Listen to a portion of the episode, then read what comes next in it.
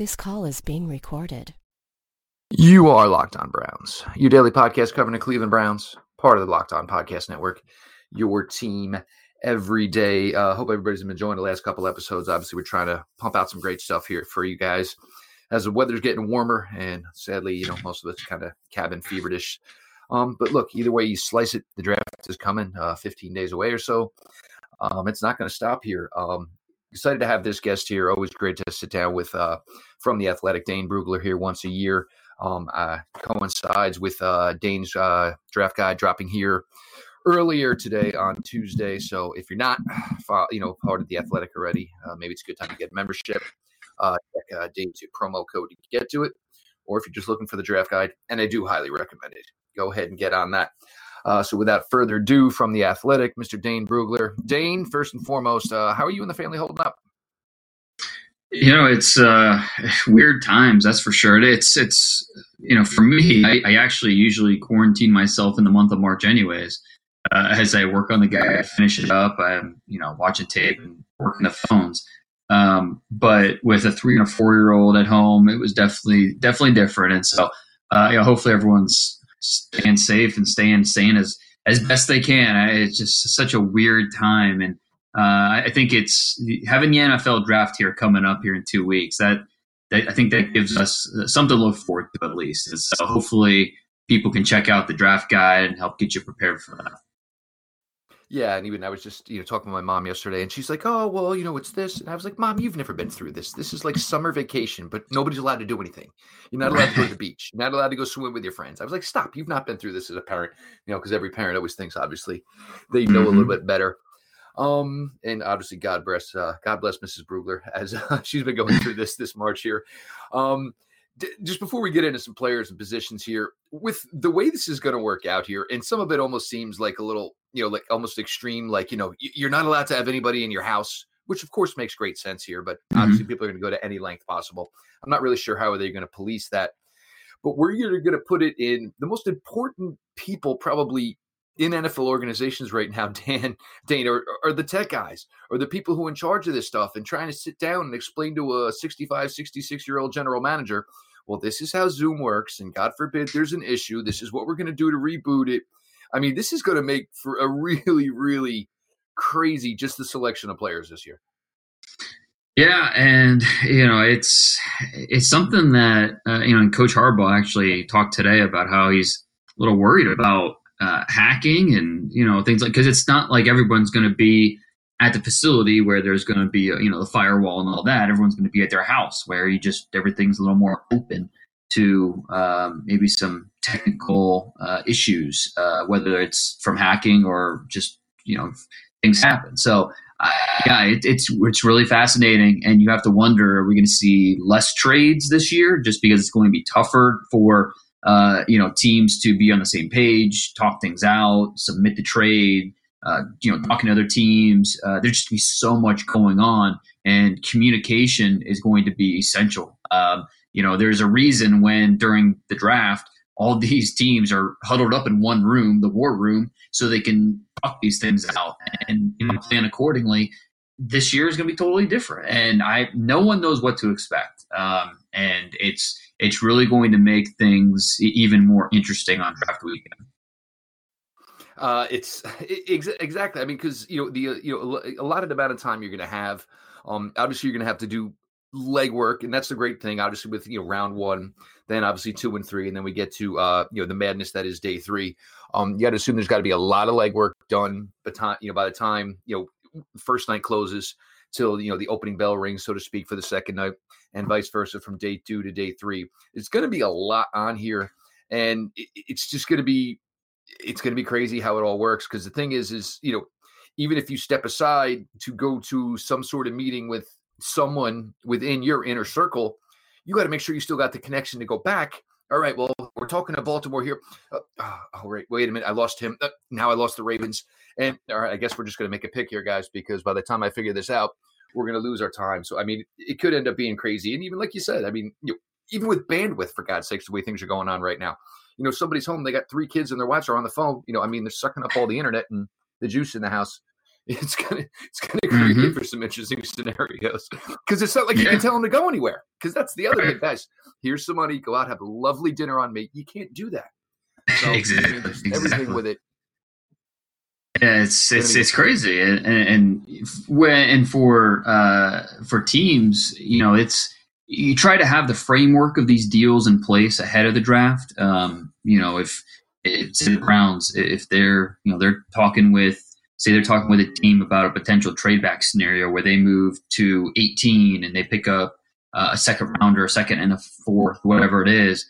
Um, you know, like that, they they work through all these scenarios and have them in place. So you know, you're not really, you know, you shouldn't be in a situation where you're trying to decide on the fly. You're already having these conversations. You're already talking about the deals and uh, potential compensation. So it's something that you try to do as much homework as possible uh, any year when, when it comes to the draft and your your trade strategies, but even more so this year. Yeah, no doubt about it here. Um, getting to the player side of it here. Uh, you know, obviously the Cleveland Browns handled one big obstacle here with the free agent signing of Jack Conklin. Um, there's still another piece to go here on this offensive line. The question I have for you, Dane, as far as this and as far as the prospects here, and certainly what could be available at 10 is, you know, Kevin Stefanski's offense, obviously, it, it, it loves, loves for obviously the athletic offensive lineman, especially the tackle position. But even though some of the t- tackles in this class, whether it's an Andrew Thomas, you know, whether it's Wills, these guys did test as good athletes. And I think that's some things that people are missing here. Obviously, there are a bunch of guys, whether it's Wirfs, whether it's Cleveland, there are guys who tested. So my is where it's a Tom, a Wills, that or is it really more trying to bank on the athleticism and the old coach them up, so to speak?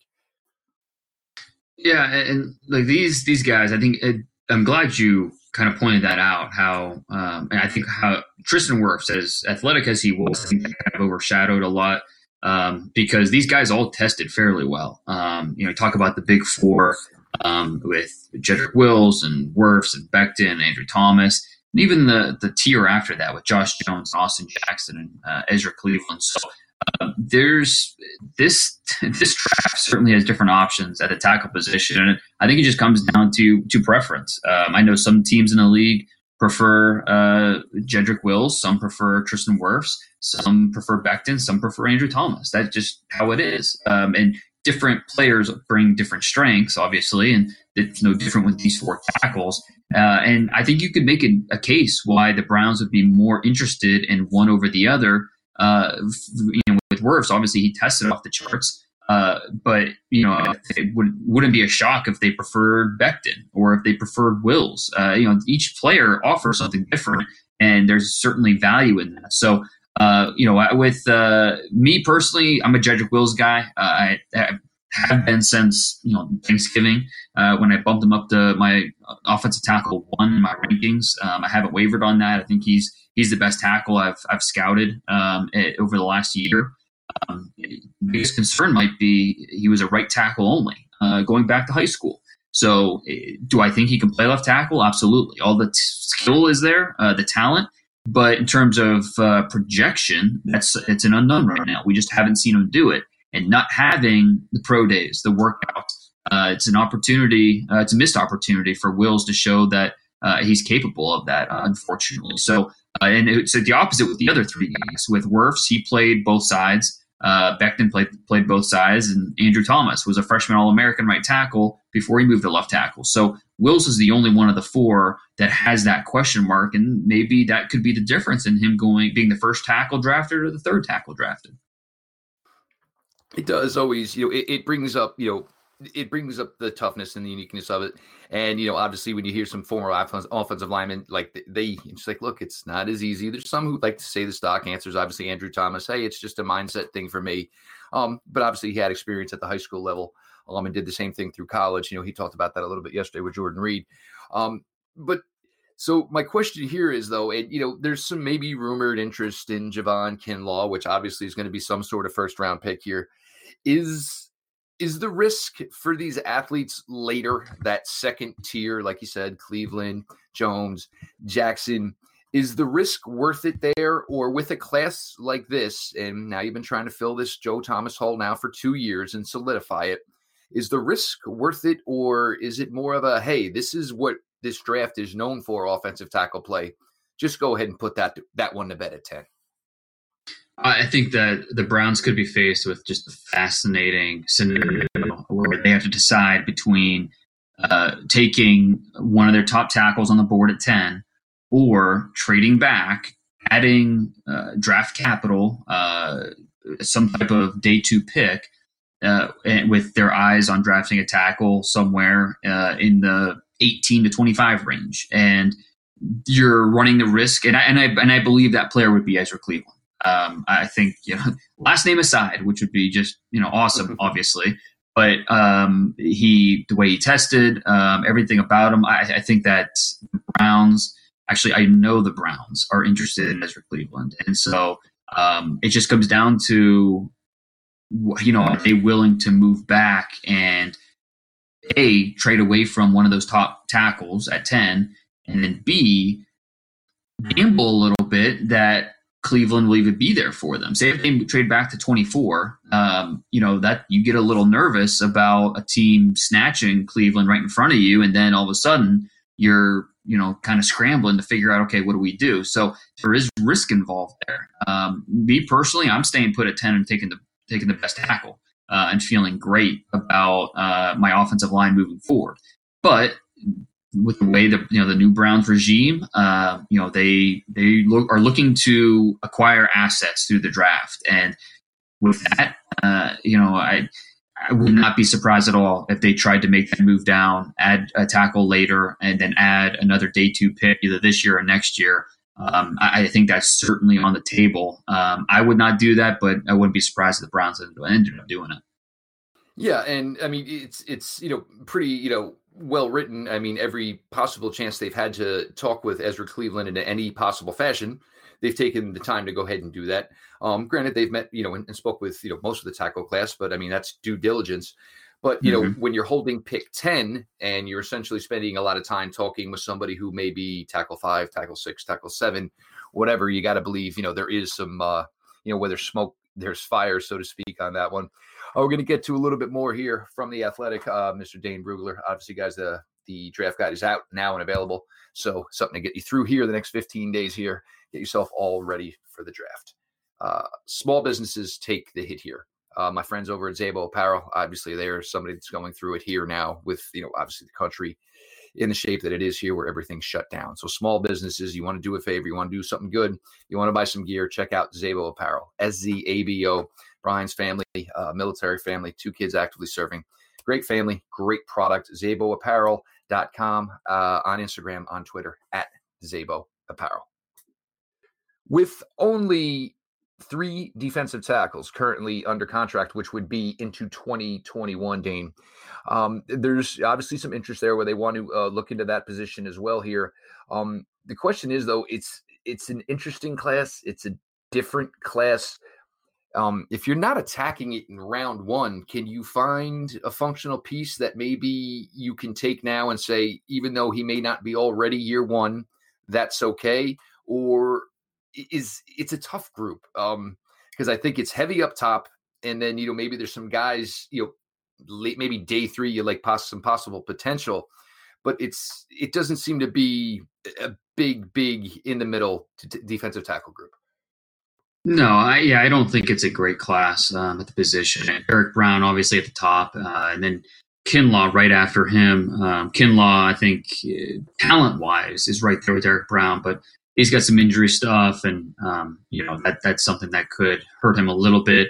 Um, I, I, do like that second tier where you talk about Marlon Davidson. Um, you know, he could play that jumbo defensive end position. He could kick inside as a three technique. He could play either, uh, give you that position versatility. Um, Ross Blacklock from TCU is another one who uh, can come in and give you that versatility inside or outside. Lakem Best is a three technique. Um, Justin Madubuike, same thing from A&M. Um, Blacklock and Madubuike, I think, are both second rounders, could be in play uh, for the Browns' second round pick. Um, Jordan Elliott, um, I, I, think he's probably more of a late two, early three um, so maybe in the mix in the early third uh, for Cleveland. He's a guy that is talent's not the question with him. Uh, just oozing with talent. It's just a matter of getting it out of them and you know from a snap to snap basis. Um, I, but then after that, there's you see it uh, start to drop off. Um, you know, Neville Gallimore, the, the, individual traits are great. It just doesn't always equate to football production um, on a consistent basis.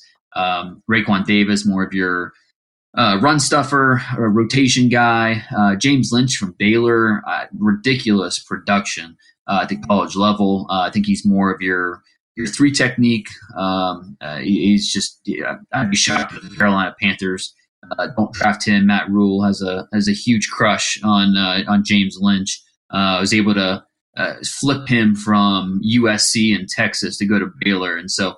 Uh, those guys are pretty tight. Would, would not be surprised if he ends up in Carolina.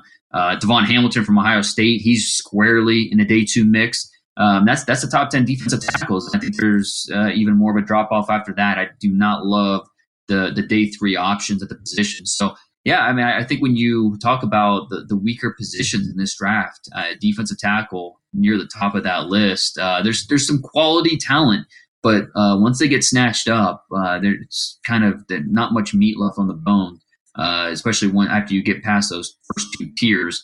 So I, I think in the second round, uh, that that's definitely a spot to keep uh, defensive tackle in mind for the Browns if they want to go in that direction. Interesting. So 41, possibly the uh, you know more of the the way to go if you're actually looking on somebody who's going to be you know more of a longer term option for Cleveland. Uh, Isaiah Simmons, and I guess I go to everybody with this question when we first get to him where do you put him, Dane? It's not like, you know, I think the thing is everybody's so in love with the versatility, but we're talking to some other guys, a Matt Bowen or whatsoever, is you need to know what he is first before you start even delving into the moving the player all over the place because you don't want to hit him with so much, especially with the way this all season could work and, you know, with lack of OTAs and stuff like that. I mean, you're going right into possibly going right into a training camp the last thing you want to do is give this kid so much that his head is already spinning 10 times more than it is going to be because he's a rookie. What do you do with Isaiah Simmons? Is he a linebacker? Is he a safety to start?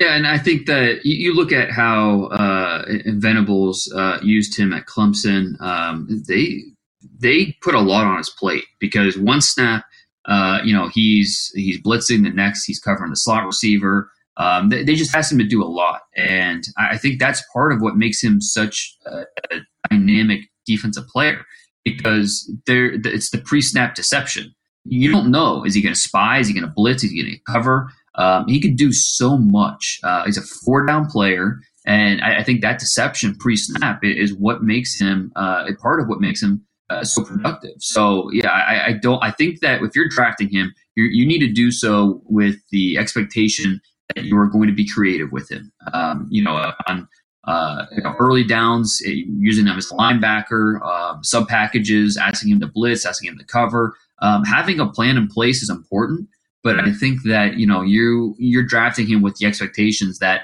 you, you are going to put on, a lot on his plate, and I think that's what you would expect from a top ten pick. And so I think he's capable of it because again, Venables asked him to do that a lot uh, in Clemson's defense, and he he answered uh, fairly well. So uh, Simmons is going to be uh, really interesting to see where he comes off the board. I think the Lions at three will be interested.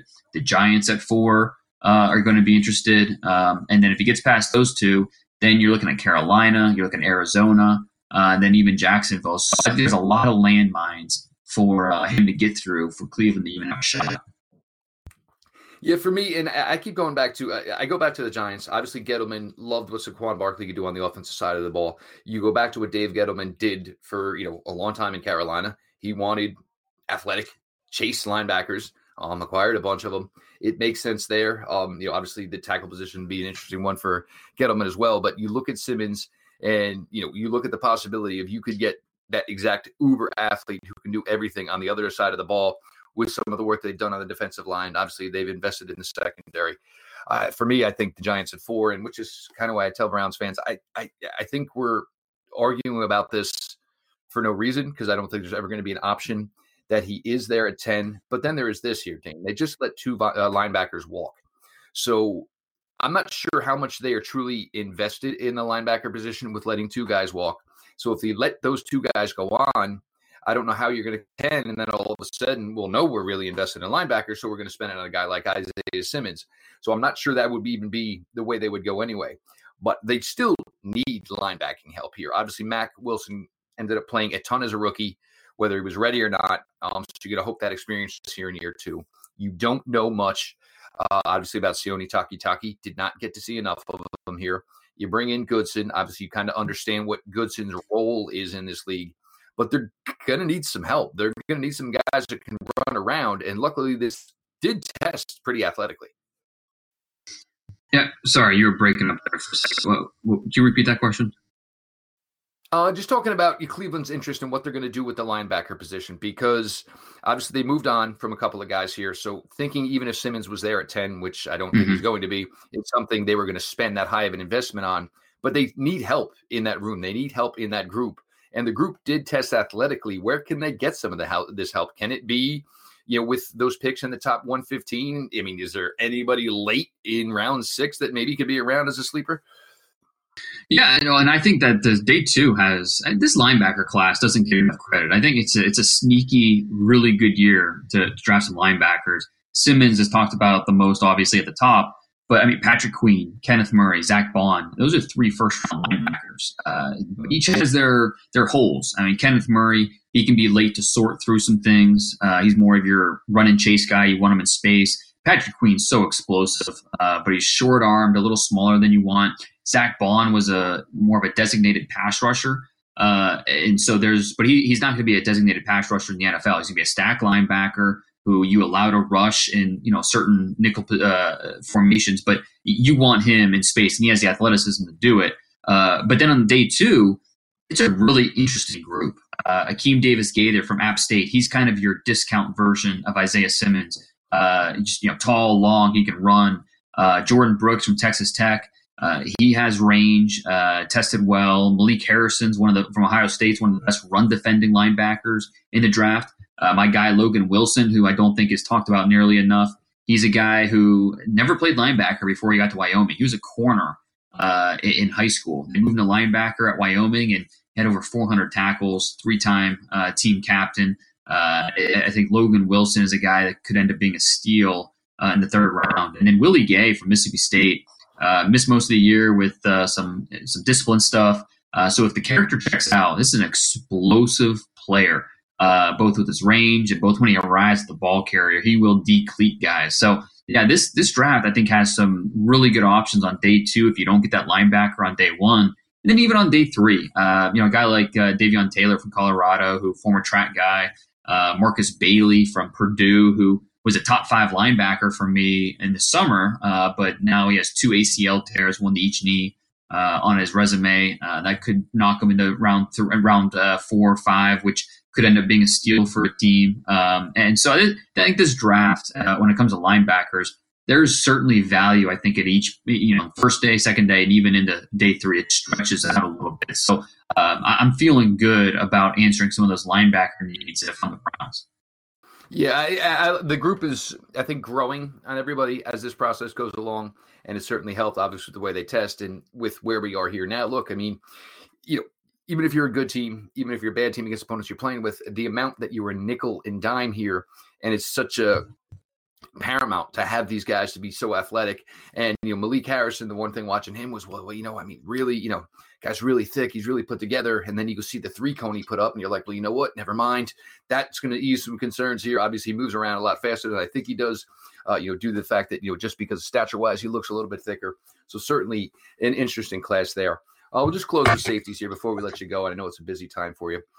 Um, between what was supposed to be the Grant Delpit class and a whole bunch of safeties otherwise, uh, Winfield has obviously had a uh, obviously had a very very nice draft process to this part. Um, the the agility and the testing was maybe to able to alleviate some concerns you had with the fact that he's obviously not the ideal size.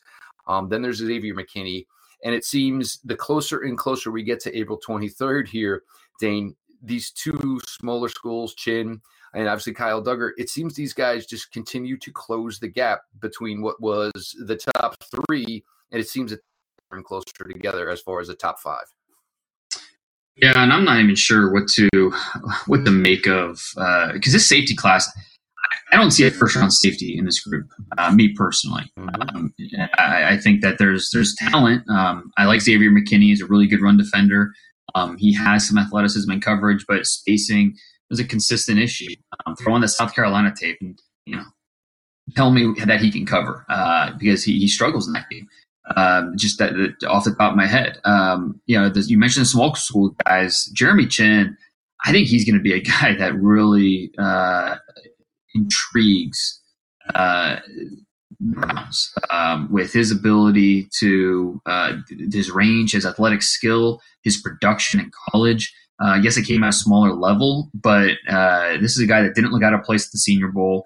Uh, certainly uh, tested well uh, among other athletes at the combine. I think he could be in play for the Browns' second round pick.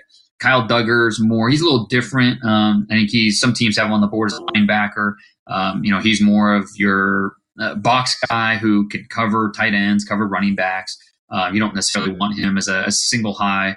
Uh, Delpit's tough. I, I, I, graded him as a mid second round pick. Um, the tackle issues are real, and yes, he was banged up, but tell me, I, I, watch his tape and these missed tackles, and tell me how a, a, gimpy ankle is making you miss these tackles. Like it's just it's something that will be a real issue for a lot of teams, um, and so that that's certainly going to affect him. And Antoine Winfield, I, he's the toughest one of, of them all. Um, there's so much to like about Antoine Winfield.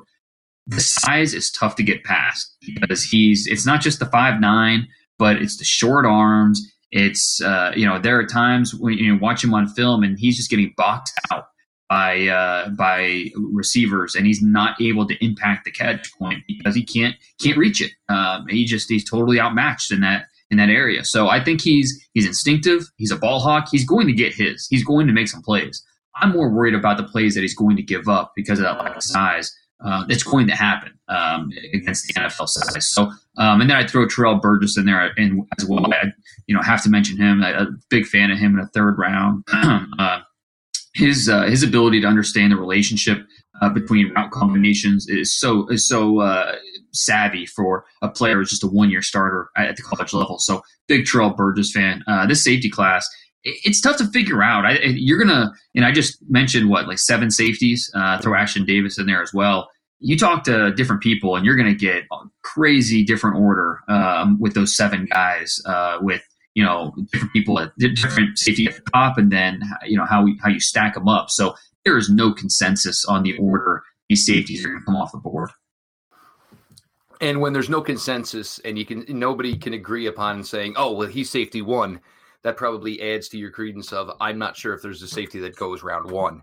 Uh, it should just be that black and white, and it should just be that simple. Um, you know, we've seen with other positional groups over the years here.